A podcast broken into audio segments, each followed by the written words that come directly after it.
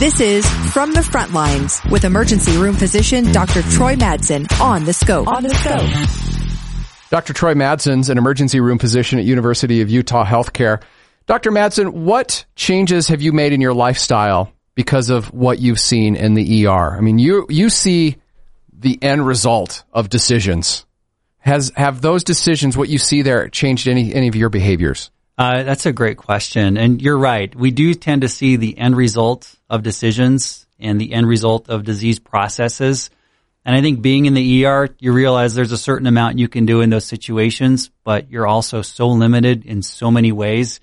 So I think for me, I, you know, I can think of a few things that probably it's affected me over the years where I really realize that, you know, you know, as they say, the best medicine is prevention. And I think that's kind of how it's affected me personally is trying to make changes in my lifestyle to prevent certain diseases and certain things. So I just hopefully never end up in the ER. I'm sure I will at some point and I have in the past, but I try to avoid it at all costs unless I'm working there. yeah. So what have you discovered?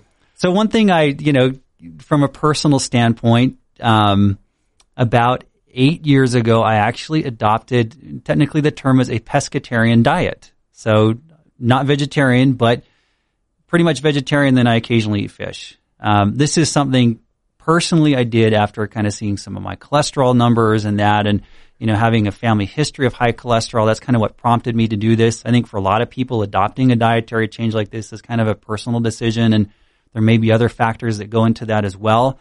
But a big part of it was seeing advanced cardiovascular disease and seeing my cholesterol numbers that just maybe weren't as great as I hoped they were and thinking, wow, I'd like to make some changes to see if I can make a difference there.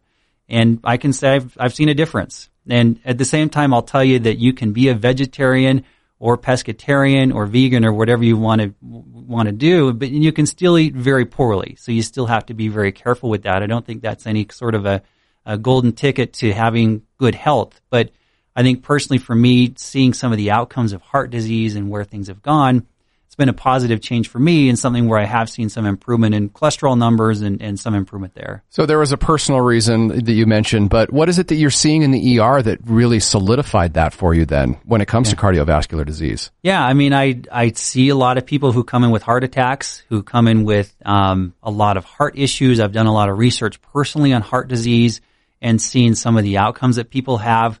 I look at people on lots of different medications to lower their cholesterol. And I think for me, I just said, you know what? I don't want to get to a point where I have to go on medications. Maybe there would be that point someday, but I thought if I can prevent that and try and take some steps to prevent that, then that would be great. And I, I was encouraged also just in terms of my research and seeing a couple studies that were out there that looked at people's different dietary practices. Um, one that looked particularly at the Mediterranean diet, which does incorporate a lot of fish, olive oil, vegetables, things like that. And you know, these studies were fairly convincing in showing that these people in these in these diets really did have improvements in terms of their cholesterol, but primarily really looking at outcomes of heart disease and, and different changes there. So that yeah, if it works there, it's worth trying. And what was it about those outcomes that scared you?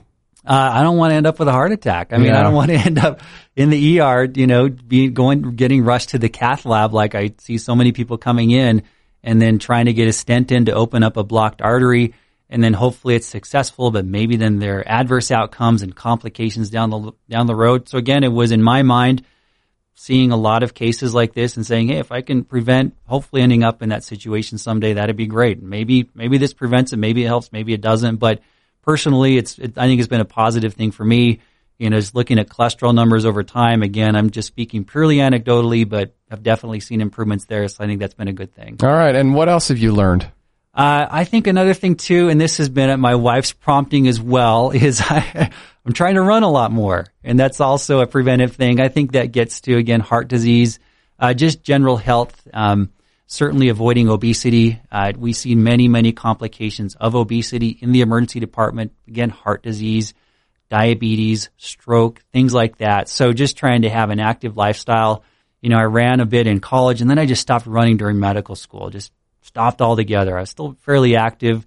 Uh, but then every birthday, my wife seemed to give me something for running, like a pair of shoes or some other thing. And, and how many years did it take you before you picked up on that? took several years. So finally I took the hint. I was like, I better start running. So I'm proud to say I actually completed my first marathon two weeks ago. Oh, nice. So very excited about that. But you know, I, I don't think, you know, you need to go out and be a marathon runner or anything like that. I think just having an active lifestyle, trying to get some sort of cardiovascular exercise at least three times a week for 30 minutes at each time.